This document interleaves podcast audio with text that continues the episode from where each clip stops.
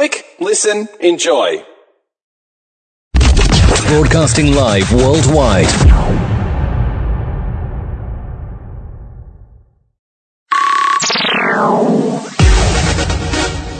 Thank you for tuning in to Talkline Network Radio, America's longest-running Jewish broadcast network, the voice of the Jewish community. You're listening to Talkline with Zev Brenner, America's premier Jewish broadcast on the air since nineteen eighty-one. And now your host. Welcome back to the program. Mom, Zev Brenner. Always a privilege, always a treat to have Harvard Law Professor Emeritus Alan Avi Dershowitz with us. So, Professor, good to have you back again. Thank you for joining. A pleasure to be on. You know, I missed not being on the floor of the Senate today. It brought back some memories of last year.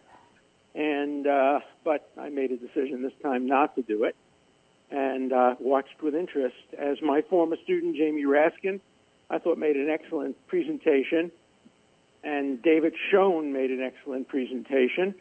Um, but I didn't think the opening argument for the defense was particularly compelling. Um, it uh, seemed like it was more of a schmooze than an argument. Um, one of the most enjoyable parts of David Schoen's argument was every time he took a drink of water, he put his hand on his head uh, to cover his head because he's an Orthodox Jew. uh, which is fun. Now, by the way, he originally said he wanted the trial to stop on Shabbos, and I think he withdrew yeah. that. No, I think it, I'm, I'm not sure. It may be over by then.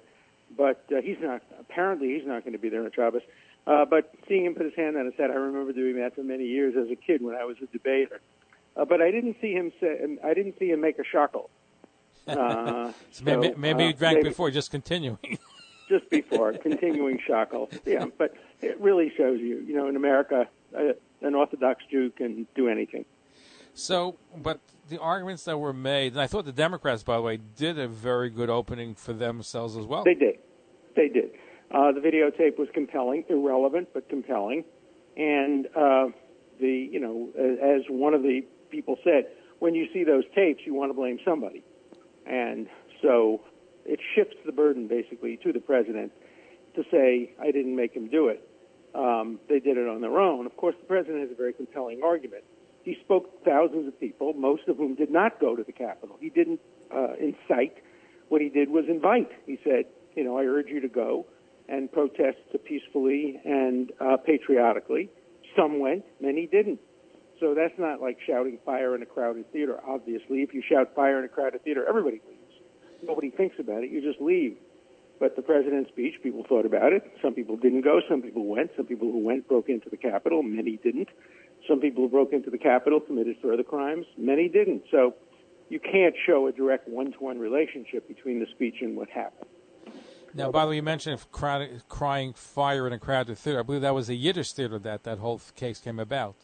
It was, I don't know. It was, I know. I can tell you that my great-grandfather um, worked in a crowded in a crowded garment district area when there was a fire. My great-grandfather worked in the Triangle Shirtwaist, Shirtwaist Factory, and the fire was on Shabbos. And because he was an Orthodox Jew, he wasn't there on Shabbos, and so his life was saved. And we grew up in my family with that message: don't work on Shabbos, and your life will be saved. That's a good story. Now, the Constitution. Now, the big thing for today was: is it constitutional? And they kept the Democrats made the case that no, the re, Donald Trump's defense team is reading it wrong. There's precedent, and you can be indicted after you leave office, and they're reading it wrong. And, the, of course, the president's saying just the opposite. So you're, you study these issues. There's only two yep. cases. What is, what do the records show? It's either yes or no. It's yes or no, and the answer is no. It's very, very clear. The Constitution says that a president and other civil officers may be impeached and removed. You have to be the president. You have to be a civil officer. You can't be a former officer. The text of the Constitution is clear. And then it says if you're removed, they can remove you and disqualify you. It doesn't say or disqualify you. And then James Madison, the father of the Constitution, said clearly in Federalist number thirty-seven that you have to be a sitting officer of the United States, a sitting president, to be impeached and tried.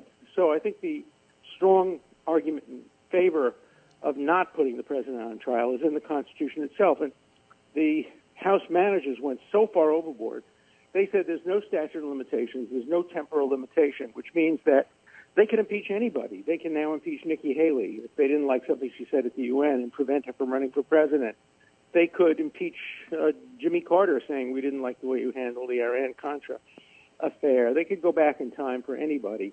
And if I were the lawyer arguing for the president, I would have focused on the brief and how far it goes and how dangerous it is. David Schoen did that, and uh, but, you know, the votes are pretty well fixed.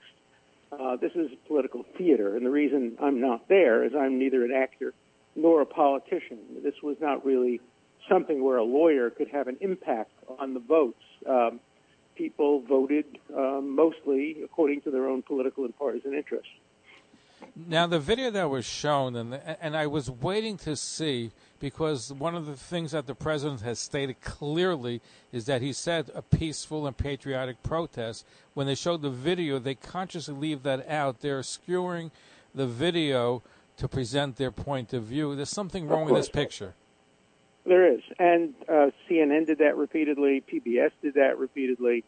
It's always done. And also, when they show the president saying there are good people on both sides, uh, fine people on both sides, they leave out what he then said, saying, I didn't mean to suggest that applies to neo-Nazis or white nationalists. They should be condemned universally.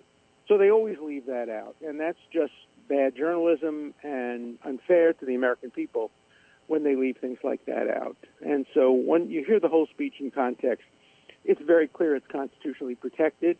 And uh, in the end, I think the Senate will not vote to convict. But even the very fact that they're having the trial sets a very dangerous precedent, because it means that impeachment has become weaponized for partisan political purposes. Today it's used against a Republican president. Tomorrow it will be used against a Democratic president. And I will fight equally uh, against the abuses, no matter who it's used against. I'm neutral on this. I myself am a liberal Democrat. But uh, I would apply my principles to Republicans or Democrats alike. Now, but it was used as a tool against Democratic President Bill Clinton. I'm not sure if he should have been impeached for the Monica Lewinsky. He shouldn't have been. He shouldn't have been. He committed a crime, but it wasn't a high crime. It was a low crime. Uh, Hamilton wrote in the Federalist Papers that you need a crime that is uh, shows a dereliction of duty, and basically that's political in nature. Hamilton knew that because he himself committed a crime when he was the Secretary of the Treasury. He had committed adultery and then engaged in paying extortion, um, but they were not high crimes, and therefore he wasn't impeached. Uh, to me, the best precedent for why uh, the framers didn't believe in impeachment for a former president is the case of Aaron Burr. When Aaron Burr left the vice presidency, he went down south and started an insurrection against the United States. It never occurred to anybody to impeach him, even though he was a young man and could run for office. Instead, they prosecuted him criminally in a trial presided over by Chief Justice John Marshall. He was ultimately acquitted at that trial, but that's the proper procedure. If you think he's committed a crime, then you uh, then you prosecute him. You don't impeach him if he's no longer in office, because the object of impeachment is removal, and you can't remove a former president or a former vice president. When you say prosecute, you mean in court, because... In court. They went to court. They prosecuted him in, I think, in Virginia or Washington, and they had a jury trial, and the jury acquitted him uh, of treason and of insurrection and of all those kinds of things. And he was clearly, you know, leading a campaign to try to, to try to basically gain control over parts of the United States.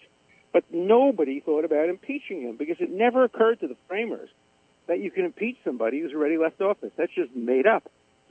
But the Democrat always points and say, well, listen, there was one official, wasn't a president, who resigned, yeah. and they still yeah. impeached them, so therefore there's precedent. Yeah, and they were wrong to do it then, and they were wrong to do it now. It was a very close vote, and ultimately they acquitted him because there weren't enough senators who believed that the Senate had jurisdiction, so they acquitted him. So that that's not much of a precedent.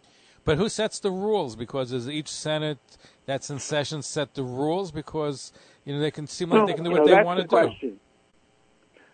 Nobody knows the answer. You know, the Senate has the power to do the wrong thing. It has the power to violate the Constitution. But the Senate is not above the law. It takes two oaths. One, it takes the general constitutional oath. And when they're trying somebody for impeachment, they take a special oath. And yet I think they're violating their oath by putting somebody on trial who cannot be removed. And if he can't be removed, I don't think he can be impeached and tried. Otherwise, it becomes a bill of attainder. The Constitution says You know, Congress can't put people on trial if they're ordinary citizens. That's what's called the Bill of Attainder. It's prohibited by the Constitution. And Citizen Trump, Donald Trump, is today an ordinary citizen. And I don't believe he can be impeached. But, of course, that was voted down by forty-four to fifty-six, with six Republicans joining the Democrats. That doesn't make it um, a nonpartisan vote. That just means there are Republicans there who would benefit from seeing Donald Trump not running for president uh, three and a half years from now. So who watches the Senate to make sure? In other words, if they can make it up, they're not held accountable to anybody. So now the That's precedent right. is set that you can be out of office and still be impeached. That's set today. Yeah. But if you don't like it, you vote against the people who did it. Um, no. Uh, Chuck Schumer is going to come up for election, uh, and maybe he'll be primaried by A O C. Who knows? Uh, the dynamic in New York is uh, always very interesting to watch, uh, but political accountability is the ultimate uh, way of checking people. If they go too far, the courts can sometimes intrude, but the courts generally try to stay away from political issues. Now, in a normal court proceeding, which you know very, very well, the judge has to be yeah. impartial. He has to appear to have no right. t- connection. Yet you have the presiding judge, because the Supreme Court judge did not want to preside over this case, as somebody who is against, who's voting for impeachment. How could you have somebody judging the case when it's predetermined what he's going to vote for and be in charge of the proceedings? That's why the Constitution provided for the Chief Justice to preside, because the Chief Justice is presumed to be neutral, not political, not running for office. The fact that Chief Justice Roberts refused to preside, he didn't, he didn't just not want to, he refused to do it, because I think he understood that the framers of the Constitution didn't intend a trial for a former president. You know, it says the president. There's only one the president. His name is Biden. It's not Trump. It used to be Trump. But I don't think you can put the president on trial if he's not the president and if he can't be removed. So, you know, I think the Senate voted erroneously today, but it won't be the first time and it won't be the last time the Senate votes unconstitutionally. I mean, today, basically, the Senate was the, the Tom Brady of record-breaking. It broke more records. It violated more constitutional rights in one day, um, you know, putting the trial forward, denying due process from the House, Uh, having a bill of attainder, um, allowing it to go forward despite the fact that it's constitutionally protected. So many violations of the Constitution in one day, I think they broke the record. And so they're going to get away with it. But my question still remains, if the Chief Justice is not presiding, can can yep. somebody preside who has who has a bias against the person on trial and it's clear about it, so I'm going to vote uh, to impeach him? Can that person preside over a... A, a trial? I think it's not fair. And the other question is, should he now vote since he presided? The person who really was supposed to preside if the Chief Justice didn't preside is the Vice President of the United States. She's the President of the Senate. But she may be running for election for President in two thousand twenty-four, and you certainly don't want a presiding judge to try to disqualify the person who might be running against her. So it's a mess. That's why the Constitution provided for the Chief Justice, and that's why the Chief Justice refused to preside, because I think he understands this is not what the Constitution intended. Now, Professor Alan Dershowitz, you are somebody that was obviously at the first impeachment trial. You've spoken out. Uh, you've gotten a lot of backlash from it. Today we live in an age where people, they're looking at yeah. the Biden administration, people who work for Trump are automatically trafe. They have thrown out. So right. have you had more implications of defending the president and the constitutionality as time goes on? Are you getting more and more threats and more and more people saying, I don't want to talk to you? Certainly on Martha's Vineyard, it's been very easy for me to socially distance because nobody wants to talk to me. Um, and, uh, yeah, I mean, there's still a lot of pushback, including from some of my friends and relatives um, who think I shouldn't have done it. Uh, and they're wrong. Uh, I think it was the right thing to do. I decided not to do it this time. But um, I think I performed a patriotic duty by defending the Constitution in front of the Senate last time, and we won. And I'm proud to have been the oldest person in American history ever to argue for a president in an impeachment case. I was the youngest professor in the history of Harvard, now the oldest person ever to argue a presidential impeachment. So I'm proud of that. Uh, listen, you did a great job. before I let you go, here's something that bothers me. I'm reading that, for example, that Fox let go of Lou Dobbs because he talks about this fake election and the results. Yeah.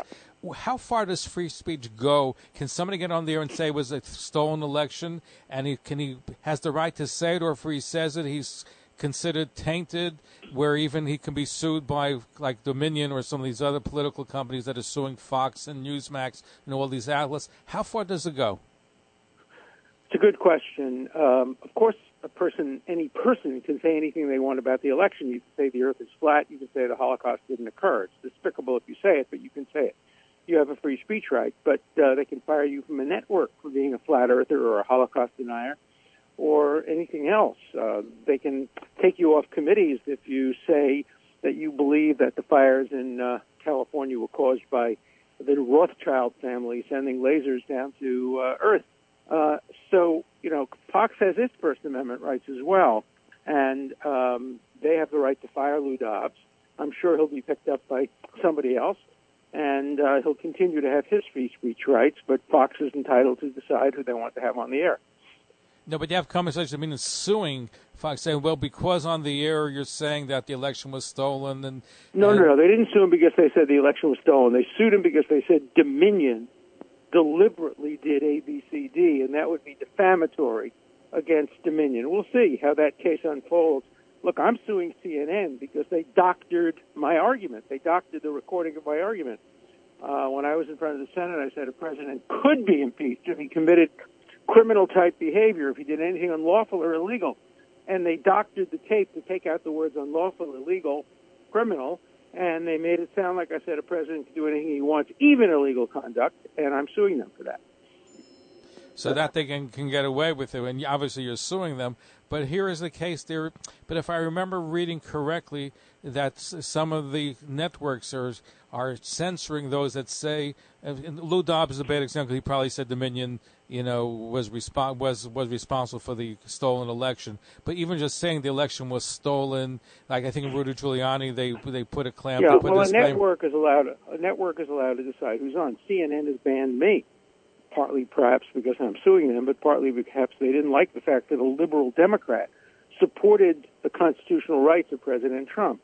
So they've banned me. And, uh, you know, that's uh, their prerogative. And my prerogative is to um, bring that to the public attention and let the viewers know that they have denied the viewers the right to hear my analysis of the Constitution. So that's the open society in which we live. And I can always come on your show and get my point heard by the really important audience, your audience. No, listen, we always love to have you on, but it just bothers me that that really free speech is being stifled, and it's if anything is conservative or anything that nope. smacks. I have a new book. I have a new book coming out. It'll be out in a few weeks. It's called The New Censors: Can We Rescue the First Amendment from Social Media, Progressives, and Universities? That's my new book coming out.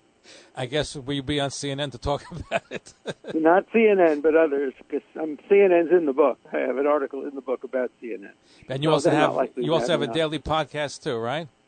Yeah, the Durst Show. The only thing that's missing from Durst Show is the wits, and the wits are provided by my listeners and viewers who call in. So it's on Rumble, and it's on YouTube, and it's on uh, the, you know all the all the places you get iPods done every day of the week, not Shabbos.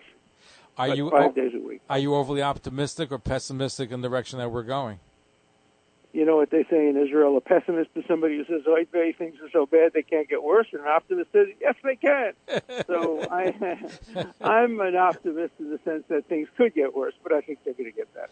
And Professor Alan Avi Dershowitz, thank you for being with us, and we My look pleasure. forward you know, to having you back in, and I assume nothing's going to – this is theater, as you said, so he's not going to be acquitted. Do you think he's going to be censored? Uh, I don't know. That's possible. That's possible. We'll see. Anyway, thank you so much. Look forward to having you back again. My pleasure. Thank you. Hi, this is David Gabe, and you're listening to The Zev Brenner Show. Follow us on Facebook, Twitter, and Instagram.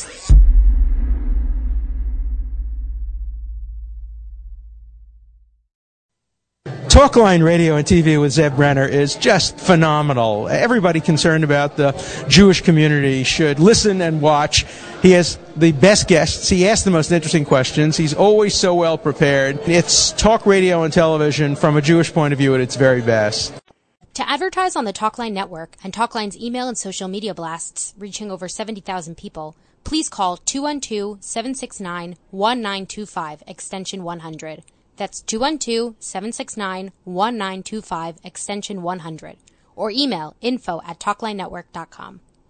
Thanks for listening. Talkline Network Radio, America's longest-running Jewish broadcast network, the voice of the Jewish community.